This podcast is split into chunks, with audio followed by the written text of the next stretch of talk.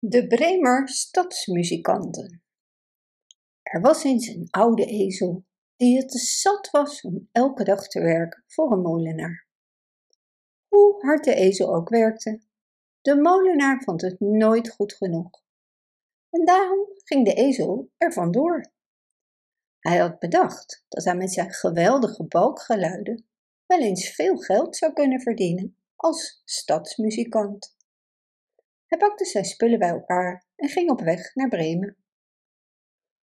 Onderweg ontmoette de ezel een oude hond. De hond vertelde de ezel dat hij moest vluchten voor zijn oude baas. Deze had besloten de hond in het asiel te stoppen, omdat hij zelf te oud was om verder nog voor hem te zorgen. Ga met me mee naar Bremen, zei de ezel tegen de hond. Jij kunt vast de sterren van de hemel blaffen.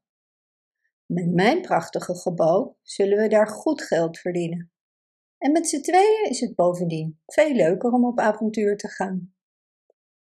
De hond besloot met de ezel mee naar Bremen te gaan, om daar samen met de ezel muziek te maken. Niet lang daarna kwamen de ezel en de hond een oude kat tegen. De kat had het niet meer naar zijn zin bij zijn oude baasje. Ze wil alleen maar dat ik muizen voor haar vang, zei de kat. Maar het lukt me de laatste tijd niet meer zo goed. Ik word ook een dagje ouder. De kat zag het muziekavontuur in Bremen wel zitten. En met zijn stembanden was niks mis. Dus besloten de ezel en de hond dat de kat mee mocht om samen met hen muziek te maken. Even later kruiste een oude haan hun pad. De haan werd te lastig voor zijn oude omgeving en hem dreigde iets vreselijks te gebeuren als hij daar zou blijven. De mensen werden gek van zijn gekakel en wilden hem laten zwijgen. Hij besloot aan dit alles te ontsnappen en dwaalde sindsdien in zijn eentje maar wat rond. Zich aansluiten bij de Bremer stadsmuzikant klonk hem als muziek in de oren. Gelukkig vonden de ezel, de hond en de kat dat ook en zo ging de haan mee, als vierde muzikant. De vier dieren waren de hele dag op pad en het werd nacht. De weg naar Bremen leek langer dan gedacht. Daar zagen ze in de verte een lichtje schijnen. Mogelijk is daar een huis, zei de ezel. Misschien dat we daar wat kunnen eten. En mogen we er slapen in ruil voor wat vrolijke muziek, zei de hond hoopvol en zo vervolgden ze hun weg naar het huis.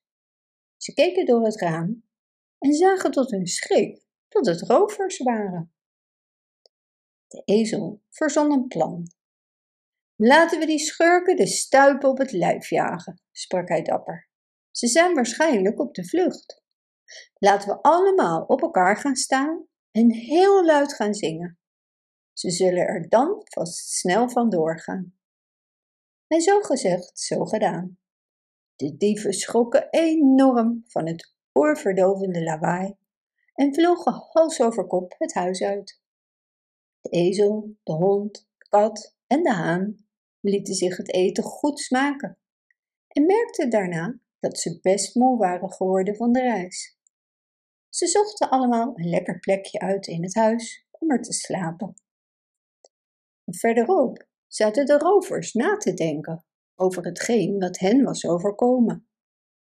Ze zagen in de verte dat het licht in het huisje gedoofd werd. De leider van de rovers besloot er een kijkje te nemen. Eenmaal het huisje binnengeslopen, keek hij recht in de ogen van de kat. Nu moet je weten dat de ogen van een kat in het donker kunnen oplichten. De kat sprong overeind en krabde de rover in het gezicht. Deze wist niet wat hem overkwam en zette het op een rennen. Op weg naar de deur beet de hond een minstens scheenbeen en gaf de ezel hem een trap na. En in de tuin kukelde de haan zo hard dat de rover zich hals over kop uit de voeten maakte. De leider vertelde de rovers dat het huis was behekst. Ze zouden er nooit meer terugkeren.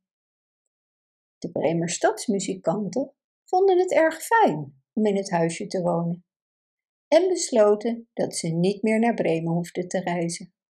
Ze hadden het hier erg naar hun zin en besloten er te blijven wonen. En ze leefden er nog vele gelukkige jaren. Bedankt voor het luisteren. Wist je dat je dit verhaal ook op onze website ririro.com/nl kunt lezen, downloaden en printen?